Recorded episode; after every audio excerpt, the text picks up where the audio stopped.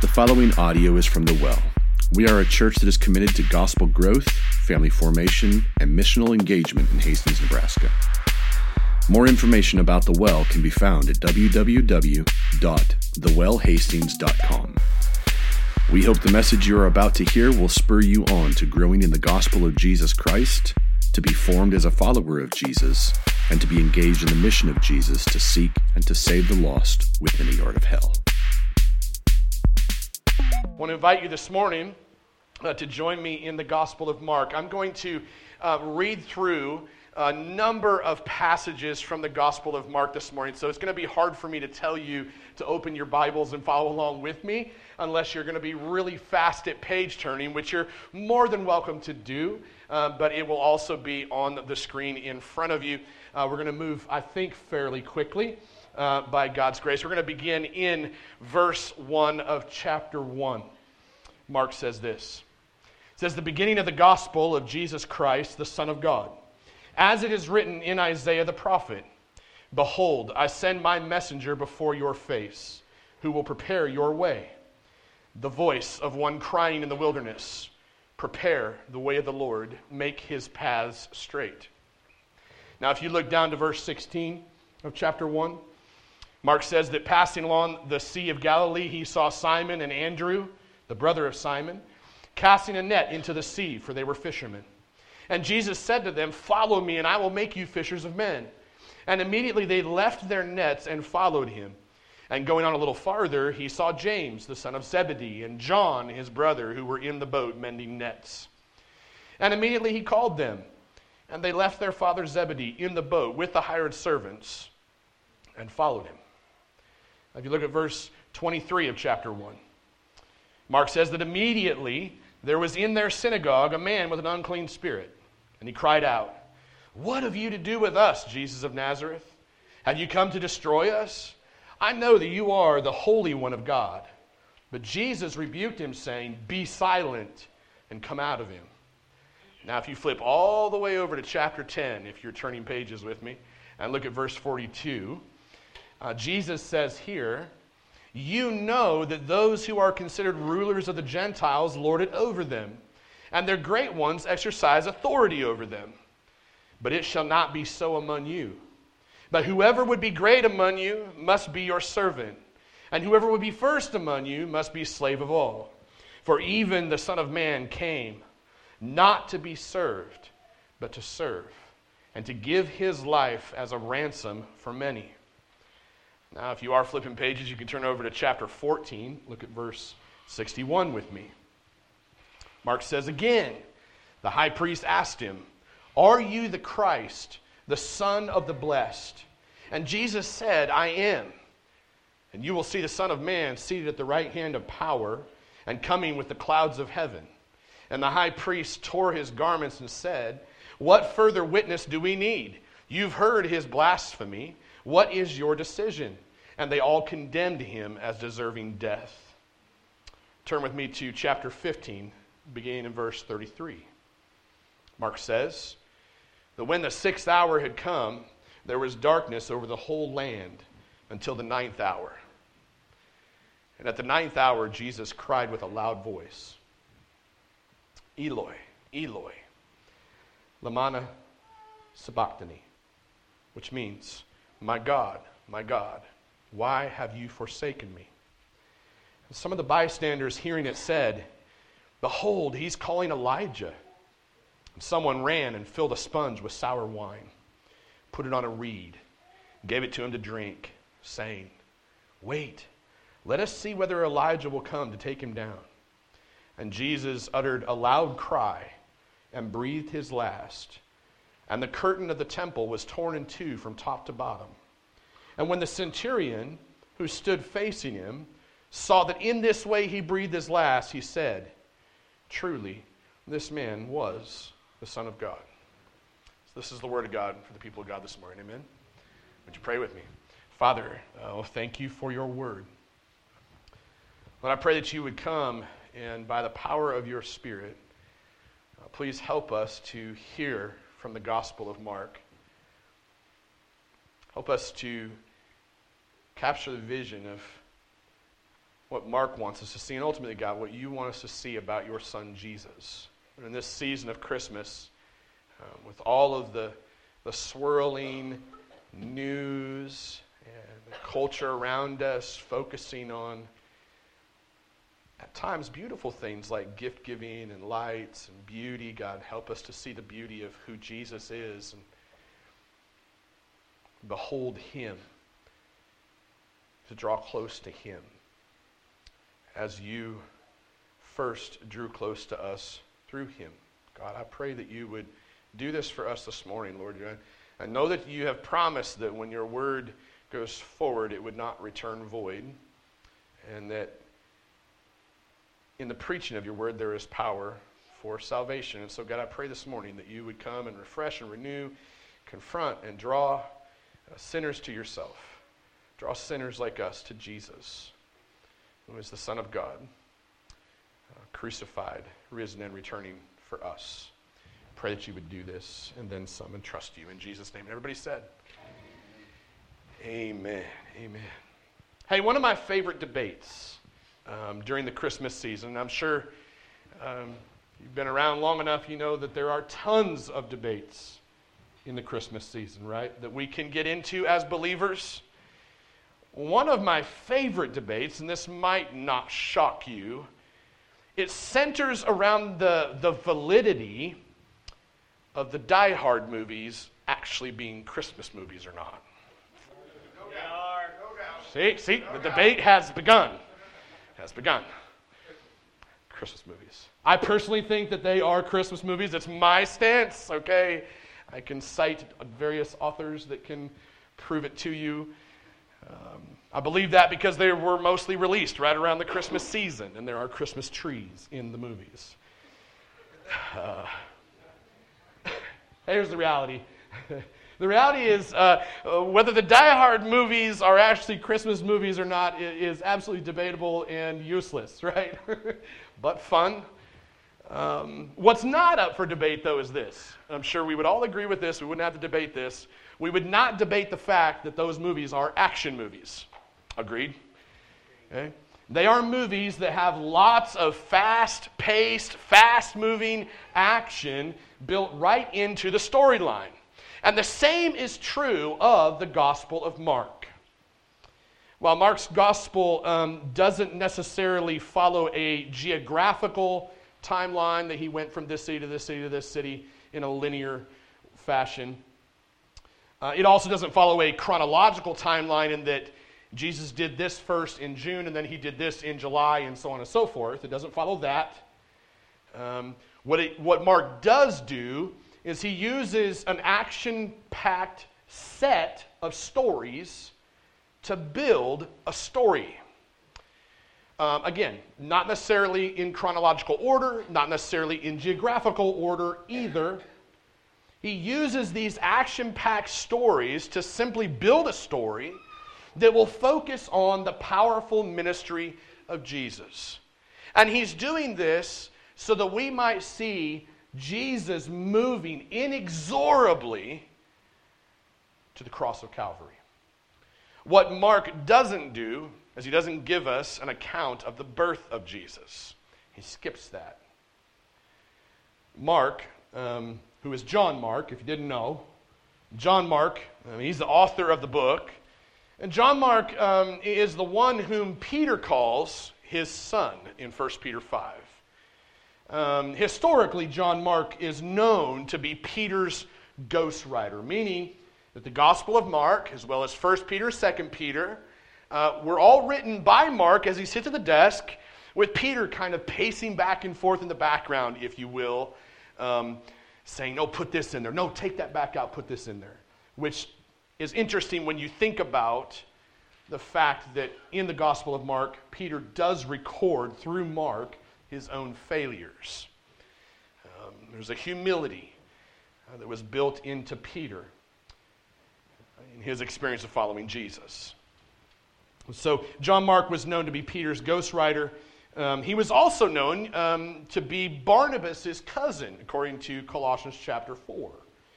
Um, also, if you were with us at all for the study of the book of Acts, or if you ever studied the book of Acts, you would remember that John Mark was the one who abandoned both Paul and Barnabas during their first missions trip in Acts chapter 13.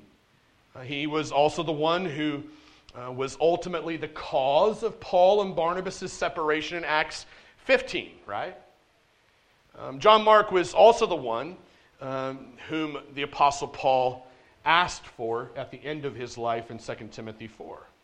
So, this is the John Mark who is the author of this gospel. He wrote this gospel as an action packed narrative, just like an action movie. And all throughout the book, as you study it, you'll see that he has his eye set on accurately describing Jesus as the Son of God. Now, there's really three sections, and I don't think I have this outlined at all, um, but there's really, if you're to break the book up, there's three sections to the book. Uh, you would say that uh, chapter 1, verses 1 through 15, what uh, John Mark is doing is he's laying the foundation for Jesus as the Son of God, who is the point of the gospel. First section. Second section is chapter 1, verses 16, all the way through chapter 8, verse 26. And in that whole section, uh, John Mark is trying to present Jesus as the one who invades both the country and the city with the good news. And then the third and final section uh, begins in verse 27 of chapter 8, moves all the way through uh, the end of chapter 15 and into, I think, some of 16 as well. Um, in that final section, uh, John Mark presents Jesus as the one who invades the hostile city of Jerusalem with the good news of the gospel. And so, those are three ways of looking, or three sections, kind of headers to look at when you're studying this gospel. So, at the end of the day, um, while you may not be convinced that the Die Hard movies are Christmas movies, just want to bring that back up again because it's important, right, to our conversation this morning. Um, you may not even be convinced that they're even really good action movies, okay? So you don't have to be convinced of that. It's not really important. What is important, and I think especially during the Christmas season, is to see that Mark's gospel is, in fact, an action packed story. It's an action packed narrative. It's an action packed story about the person and the work of Jesus Christ, right? Now, I want to make one other point that I think most scholars or commentators will make about the Gospel of Mark that further solidifies this view of Jesus, this view of Mark's Gospel being an action packed storyline. One of the things that Mark does throughout his uh, writing in the Gospel of Mark is he continuously uses the word immediately. And he uses that word immediately roughly 42 times throughout the entire gospel. And he does this in multiple different ways, but primarily he does this to simply highlight this sense of action or this sense of movement or, or, or immediacy in the narrative. What he's doing is he's describing the power as well as the effects of Jesus' ministry. Now, you might say, well, okay, who cares that he uses this word immediately 42 times? Um, what significance does that really have on how I read the book? Well, one way of looking at this is looking at this in terms of a comparison between the Gospel of Mark and the Gospels of Matthew, Luke, and John. Okay? So again, in the Gospel of Mark, Mark uses the word immediately 42 times roughly um, but that word is rarely found in the other three Gospels. So that, that gives you significance. When a word is used that heavily, telling the same story in one author, but not used that heavily in others. So if you look at the Gospel of Luke, the word immediately is used one time. That's significant.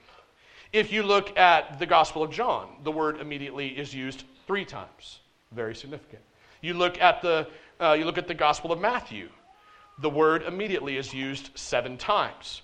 So, why is this significant, that, that, that, that disproportionate use, so to speak, throughout the four Gospels?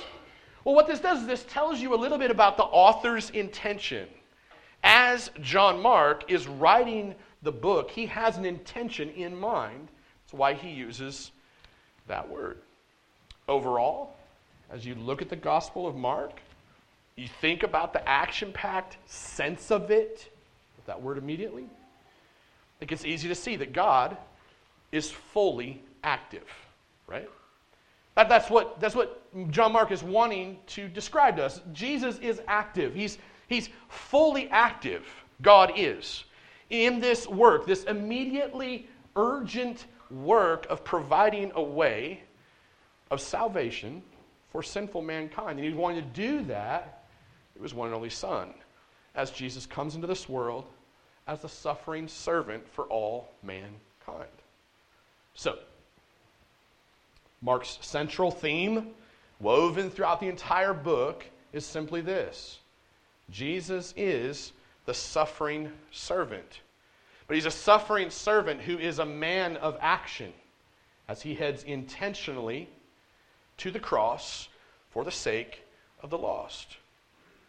Now, along that theme all the way through, one of the first things that, that Mark does is he presents Jesus to us as the Son of God, right? if you look back at chapter 1, verse 1, Mark gives us what one author calls the headline to the gospel. He says this because he wants to begin with the gospel of Jesus Christ, the Son of God. That's what Mark says in the very beginning. That's the headline. I want to begin with the gospel of Jesus Christ, the Son of God. A way to interpret that would be this this is the gospel of Jesus Christ, the Son of God. Jesus Christ, the Son of God, is the point of the gospel. That's another way of saying what John Mark is saying in the opening line of this gospel. Now, the thing is, he doesn't just stop there. You look at verses 9 through 11 of chapter 1, and he describes Jesus' baptism, right? By John the Baptist. And as he describes that baptism, he says that when Jesus came up out of the water, immediately, there's that word, right? Immediately he saw the heavens being torn open, and the Spirit descended on him like a dove. And a voice came from heaven saying, You are my beloved Son, and with you I am well pleased. So you may have noticed, right? That use of that word immediately in conjunction with the Father's proclamation over Jesus as his one and only Son, with whom he is very well pleased. What does that tell us when you see that word in conjunction with that proclamation? I think it's almost as though when we read it and we think about it, we get this sense of urgency. There's a sense of urgency as God affirms Jesus to be his one and only Son. And in this title, Son of God, when you think about this for a moment, the urgency of that title, that descriptor. The urgency of that descriptor, Son of God, gives us a striking balance between Jesus as a fully functioning 100% human being, while at the same time retaining fully functioning 100% of his divine nature. Now, there were periods of church history where this became an argument as to whether Jesus could be one or the other, or could he be both. And um, the truth is, according to Scripture, is that he was 100% both. He has to be 100% both to be the Son of God and to be our Savior. See, Jesus is the Son of God. He's a man of action, right? He came to set the world free. Jesus is not a fairy tale. He's not a copy of a quote unquote Greek God. He's not a passive God. He's not a distant God. Jesus is the Son of God who actively came to set the world free. But he's not just the Son of God, he's also the fisher of men, right? And shortly after his baptism, shortly after he is affirmed by God the Father as the Son of God, Jesus is doing what? He's traveling along on his motorcycle. No, he's not on his motorcycle. Well, I'm fully convinced he has a white one. He's traveling along the shores of the Sea of Galilee. As he's doing that, he stops and he calls his first disciples to come, to follow him, so they could do what? So he could make them into what? Fishers of men, right? Twice in this episode, this would be verses 16 through 20 of chapter 1. Twice in this episode, when you read it, Mark uses the word immediately, right? And when he uses the word immediately those two times, the first time he uses it to describe how quickly Jesus calls the disciples to come follow him. The second time Mark uses it is to describe the speed with which the fishermen began to follow Jesus to become fishers of men. The bottom line and the significance of this for us is that Jesus is the master fisher of men, right? He's the master fisher of men who makes disciples who are fishers of men. If you're not a fisher of men, you are not a disciple. That would be the connection. So he makes that connection. And the connection is between the calling and the responding. Right? To do the calling, come follow me, become fishers of men. and to do the responding, yes, I will follow you to become fishers of men. To do the calling, to do the responding, that, re, that requires that the caller himself and the responder both have to be action oriented people. Okay? See, following Jesus requires an active calling from God to you, and then it also requires an active response from you. See, inaction has no place within the category of making disciples. You think about that. The inaction has no place in the category of making disciples. You cannot say that you are a disciple of Jesus, yet live an inactive life as it pertains to growing in holiness and then sharing Jesus with others. You may go through dry periods, yes, agreed. But if by and large your story is that of inaction, the question becomes Are you a believer? Has the master fisher of men transformed you into a fisher of men? now, I also think we have to notice when you're thinking about this category of Jesus as the fisher of men, you have to notice that Jesus didn't say, hey, yo, come follow me. I'm going to make you healthy, wealthy, and wise, right? It's not what he said. It's, it's not there, it's not anywhere in the gospel accounts. Jesus' call to discipleship is much less about what he's going to do for his disciples, although we know that what Jesus is going to do for his disciples is a lot, including dying for them. Uh, Jesus' call to discipleship is about uh, more about what he's going to do in them and through them. It's not about so much what he's going to do for them, it's what he's going to do in them and through them in Mark's gospel when you think about this call to discipleship, to be fishers of men. Discipleship for Jesus and his disciples, it's more about the contribution that they're going to make to the kingdom than it is about the benefits they're going to receive from being in the kingdom, right? And this is a crucial aspect of discipleship. Crucial aspect. The truth that Jesus makes disciples who are contributing, they're giving something they're investing. That's the kind of fishers of men they are, rather than consumers of products and experiences, users and abusers. They're not that, they're contributors, investors. That kind of discipleship notion from the Bible really challenges our Western notion of doing church. The fact, and I want to press this point one step further just so that you can see I think this comes right out of the context, and in fact, the core context of the Gospel of Mark. This fact that Jesus didn't just come to make consumers, but he came to make contributors, it can be underscored if you look ahead to Mark chapter 10, verse 45. We're going to come back to it again later, but I'm going to mention it here now so you can see it. Mark 10, 45, Jesus says that he came not to be served. I didn't come to consume, he says. I came to serve. I came to invest to give. That's actually the, the literal language. To give is to invest. To give his life as a ransom. See, this, is, this is transactional language. But he's using transactional language like you would use at the bank to underscore his work of servanthood under the bullet point of transformation. I came to give my life as a ransom for many so that those many could be transformed.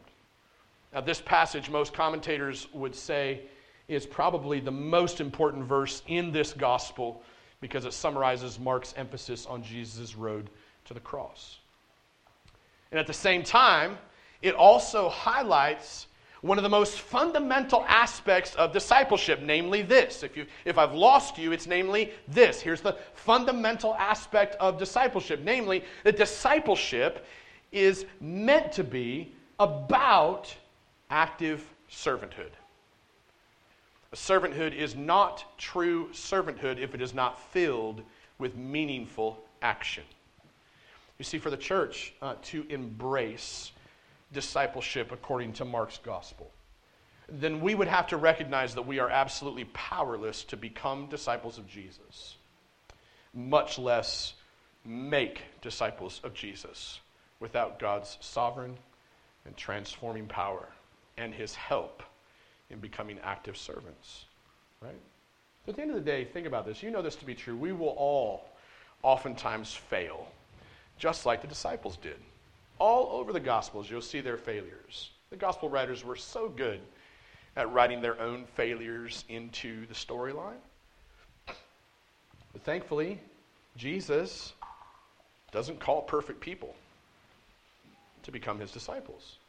Jesus calls broken, rebellious, ignorant people to become his disciples so he can transform them into fishers of men.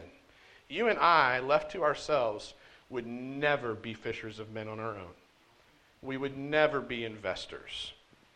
We would be abusers and users because of the sin inside of us. The idea at the end of the day is that Jesus came to be the fisher of men, to make fishers of men who do not desire to be served, but actively desire to serve.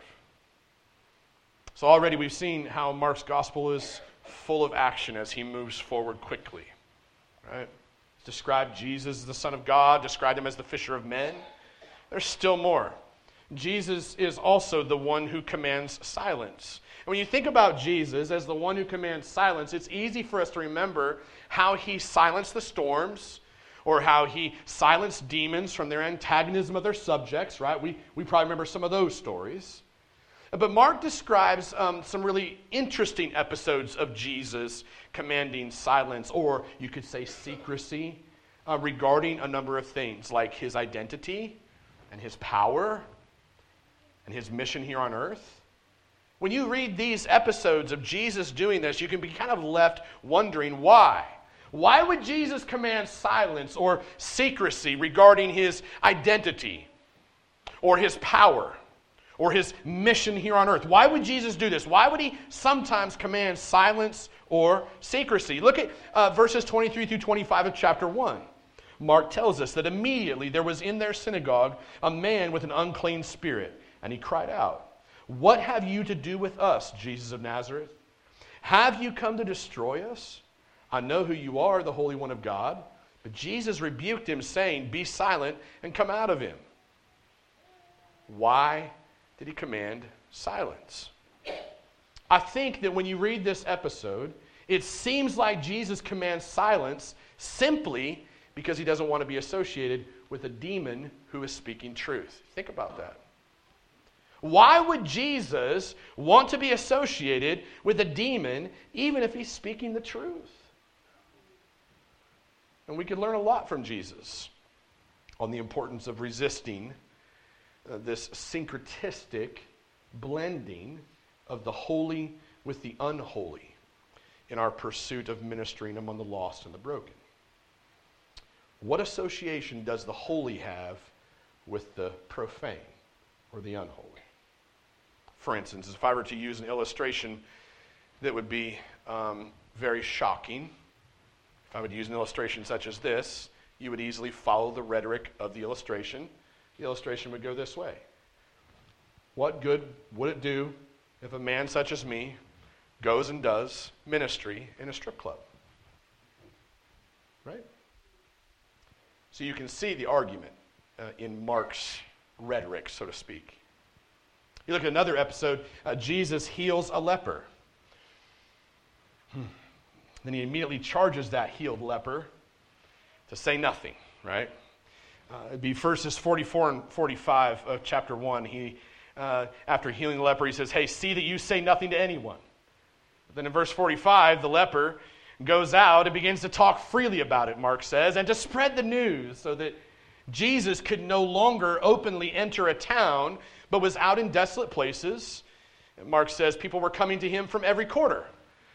So you look at this episode and you ask the same question why did Jesus command silence? Why would he do that?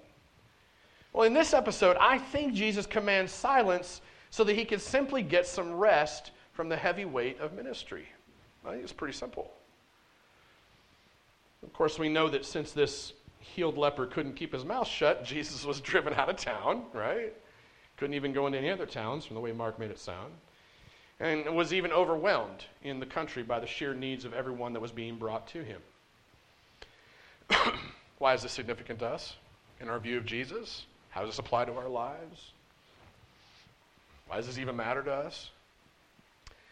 Well, first and foremost, sometimes we would probably do well to shut our mouths. You know, just shut our mouths. Shut our mouths for long enough to rest. Shut our mouths long enough to enjoy the presence of God. Right? When you think of the many ways that we open our mouths, even for the quietest among us, there's ways that we still open our mouths. Whether it be our phoning a friend or rattling our spouse's ear off when they get home or jumping on social media, reposting things, whatever it may be, there's various different ways that we open our mouths. Sometimes we probably need to shut our mouths and rest, period. Find some silence. See, overworking uh, is, I think, probably one of the largest idols uh, among Christians today. Um, overworking, I think, is an idol that most of us will cheer for instead of resist. And we, it's interesting how we do it. We do it apologetically, um, all sorts of different ways. We make excuses. It doesn't seem like the worst sin, but sin is sin. So, and now at the very least, when it comes to overworking, uh, we give stars on charts, don't we? Uh, for those people that are really hard workers, people who just get stuff done. Hey, look, I give stars on charts for people who get stuff done. I like to get stuff done. It drives me nuts when things don't get done. I'm just telling you. Necessarily bad because it's good for us to get things done. Good for us not to be procrastinators. But the flip side of this is also an issue, too. Um, we give stars on charts to hard workers who, really, at the end of the day, are probably workaholics in hardworking uniforms. And it shouldn't be that way. So I think we can learn something about Jesus commanding silence here, right? In this regard. There, there's a third way, I think, um, that Jesus does this when he commands silence. Um, and, and before I go to the passage, the passage is going to be uh, chapter 4, verse 11 through 12. Um, I think as I, as I read this passage here in a minute, I want to set the table for us. I think it's important for us to wrestle with the fact that not everybody is ready to hear the truth. Does that make sense? Not everybody is ready to hear the truth. And it's the Holy Spirit's job to do the preparation of the heart for people to hear. Um, and sometimes, really, look, we can take some pressure off of ourselves and understand that if somebody is not ready to hear the truth, they, they don't understand what's going on, um, we do not need to try to do the Holy Spirit's work in making their hearts be ready. So it's okay for us to still grieve that somebody doesn't understand the gospel, but it's important for us to be okay with going, hey, Spirit, that's your job, not mine, and in your timing, not mine. And that is hard to do, especially when you're looking across the table at somebody that you love deeply right? Like a child or a spouse or that setting the table, this is why I think Jesus says in chapter 4, verse 11 through 12, it says to the disciples, To you has been given the secret, there's that secret word, right? To you has been given the secret of the kingdom of God, but to those outside, everything is in parables, so that they may indeed see but not perceive, and may indeed hear but not understand. What I think Jesus is, is uh, doing for us here, and what Mark is describing, is that Jesus knew the balancing act of resisting the urge to cast our pearls before swine while engaging in the fruitful work of proclaiming the gospel to people who are actually receptive to it. Listen, look, we can all waste a lot of time preaching and proclaiming to people who do not understand and do not get it, while at the same time paying no attention to those who are actually producing fruit. Right? Fruitful ministry and fruitful discipleship, fruitful proclamation of the gospel is important. Jesus shows us that balance very well. He, he, he not only knew how to command silence, but listen, Jesus also knew when to be silent. And I think that's something we could learn a lot from him. I think that we would do well. We would do well to build a better relationship with silence. Think about that. What's your relationship with silence look like? Because oftentimes I think what competes with us having a good relationship with silence is having a better relationship with chaos, worry, doubt, fear. And then our ministry becomes fruitless because we don't have a relationship in silence with our Father. Because you might be saying, what does a relationship with silence mean, Joe? I don't. That means that you regularly, like Jesus, move aside and find that silent place so that you and your Father in that silent place, that your Father can do the work of removing the chaos, removing the worry, removing the doubt, removing the fear. A relationship with silence is to have a relationship with God. That's what I'm saying. It's to build that relationship. I think in doing that, what would happen is if we built a relationship with silence, using that kind of a language, then I think what would happen is the words that we actually speak would be fruitful and winsome. So now, with that said, you look at one of the last instances of Jesus, and probably I, not one of the last, but definitely one of the most perplexing instances of Jesus commanding silence. You look at chapter 8, verses 29 through 30, and Jesus asks his disciples, says, Hey, who do you say that I am? And Peter answers him, he goes, You're the Christ. And we're all like, Yes, Peter gets it right. This Peter is like, Gosh, this guy. Oh, this guy. I don't know about Peter sometimes, right? He gets it right. And Jesus, Mark says, strictly charged them to tell no one about him. Why? Why, why would Jesus do that? Why would Jesus not applaud the disciples? Hey, good job. You got it done. You got the right proclamation. Now go shout it from the rooftops. Why didn't he say that? It seems really antithetical to the gospel and the mission of Jesus for him to go, yo, hey, don't tell nobody what you just said. was the word. Why?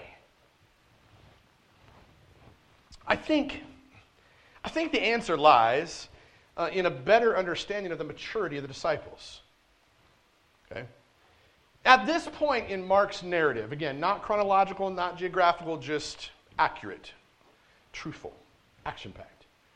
At this point in Mark's narrative, the disciples are still really wishy washy. They're a bunch of fence sitters. They can't even agree on anything, uh, much less they, they can't even stay out of these little petty arguments about who's going to sit on Jesus' right side in heaven as though they think they understand what that's actually going to take. Right? So I think when you, when you take that into context, when Jesus says this, I think the bottom line is that while their answer is definitely right, it's probably all that they had right. They could proclaim Jesus as being the Christ, and that's it. I don't think that they even understood what proclaiming Jesus as the Christ meant. If they had gone out and made these bold statements, shouted them from the rooftops in public, I don't think that they were yet equipped to even answer any follow up questions about Jesus or his kingdom. So I think what's happening here is when Jesus commands silence, he's basically saying, hey, it'd be a lot better if you would stay silent until you're fully trained. Right?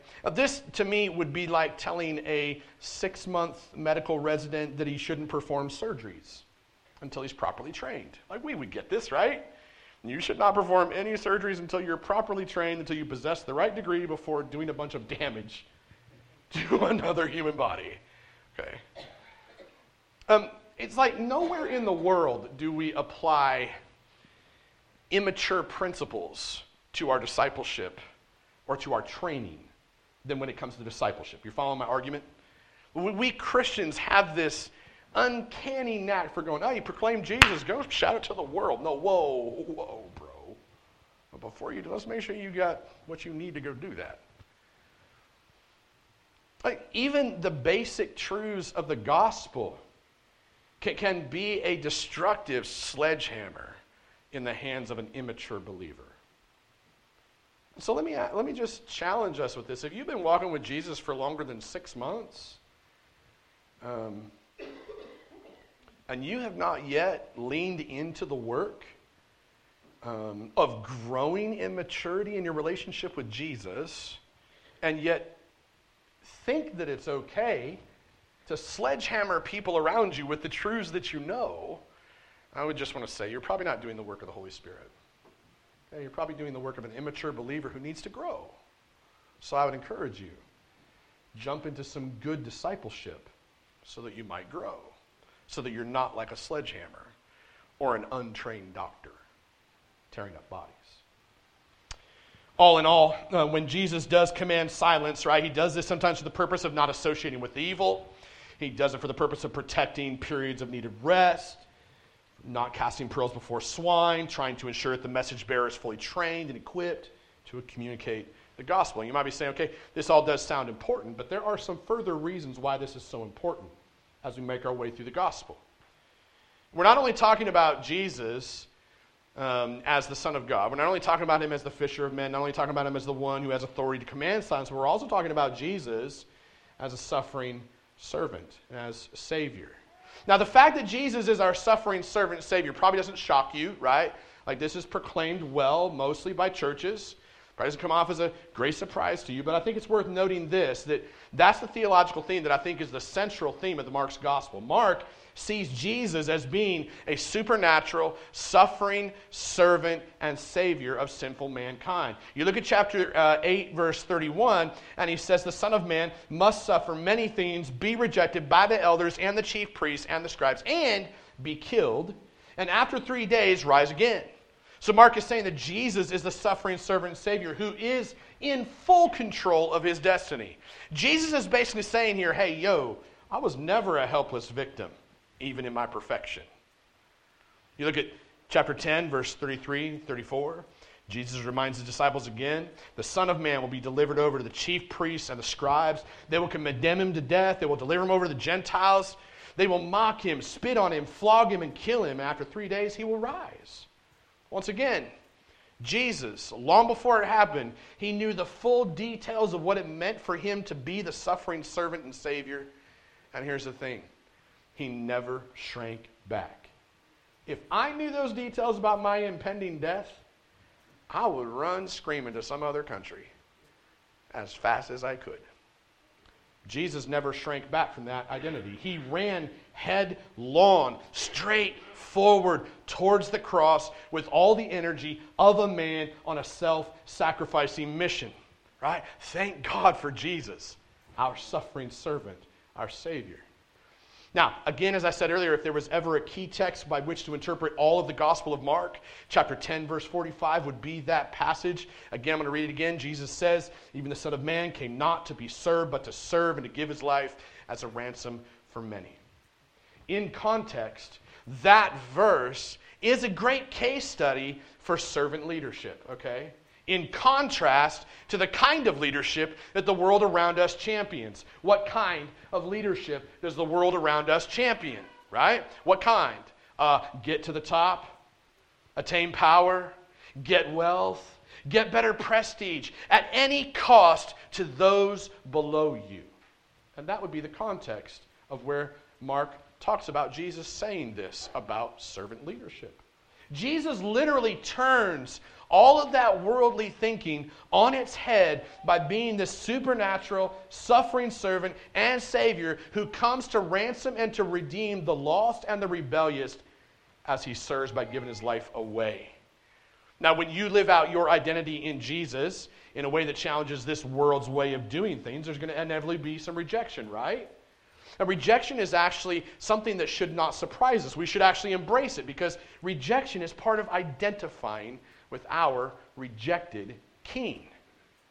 Rejection is painful, agreed? But rejection is actually part of what we are promised if we actually follow Jesus. He was our rejected king. Look at chapter 11, verse 18. After flipping the tables in the temple, we love that story, right? Because we envision ourselves flipping tables in churches that we're mad at.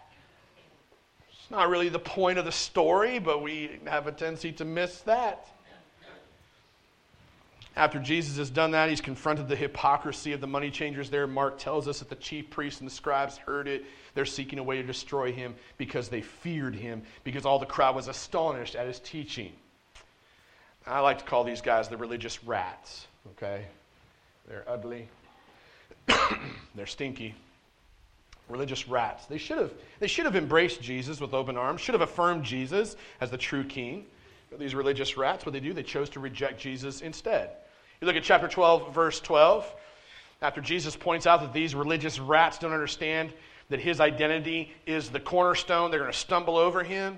Mark tells us that they were seeking to arrest him, but they feared the people, uh, for they perceived that he had told the parable against them, and so they left him and went away.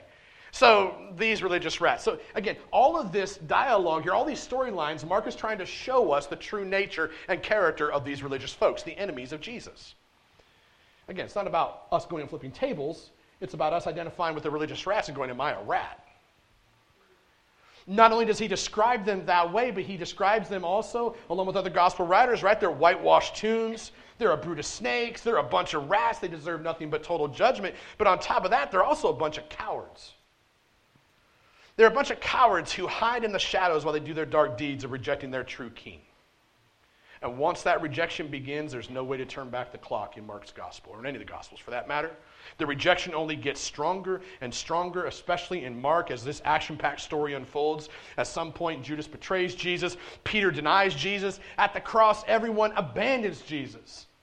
And immediately following his unlawful arrest, Jesus is standing right in front of the high council of these religious rats. Chapter 14, verse 61 through 64, Mark says, that the high priest asked him, Are you the Christ, the Son of the Blessed? And Jesus said, Hey, I am. And you will see the Son of Man seated at the right hand of power, coming with the clouds of heaven. And the high priest did what? Oh, thank you, Jesus, the king. No, the high priest tore his garments and said, What further witness do we need? You have heard his blasphemy. What is your decision? And they all condemned him as deserving death. Jesus' answer to the line of questions from these guys was simply to make a statement I am. That's the statement that God would make. I am, that I am, that I am, that I am, that I always have been. He claimed to be God in that one short statement, and they rejected him. Later on, they pass him along to the Gentile courts, right? Chapter 15, verse 2. Pilate asks him, Hey, are you the king of the Jews? Jesus answers him, You said so. Basically, yeah, what you said is true. And Jesus' answer then leads Pilate to press the point further in a public hearing later, speaking to all the Jews, chapter 15, 12 through 13. He asks these rats, he says, Hey, what then shall I do with the man that you call the king of the Jews? And they cried out again, Crucify him.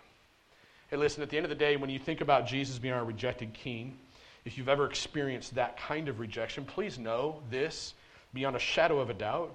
Jesus experienced that pain as well.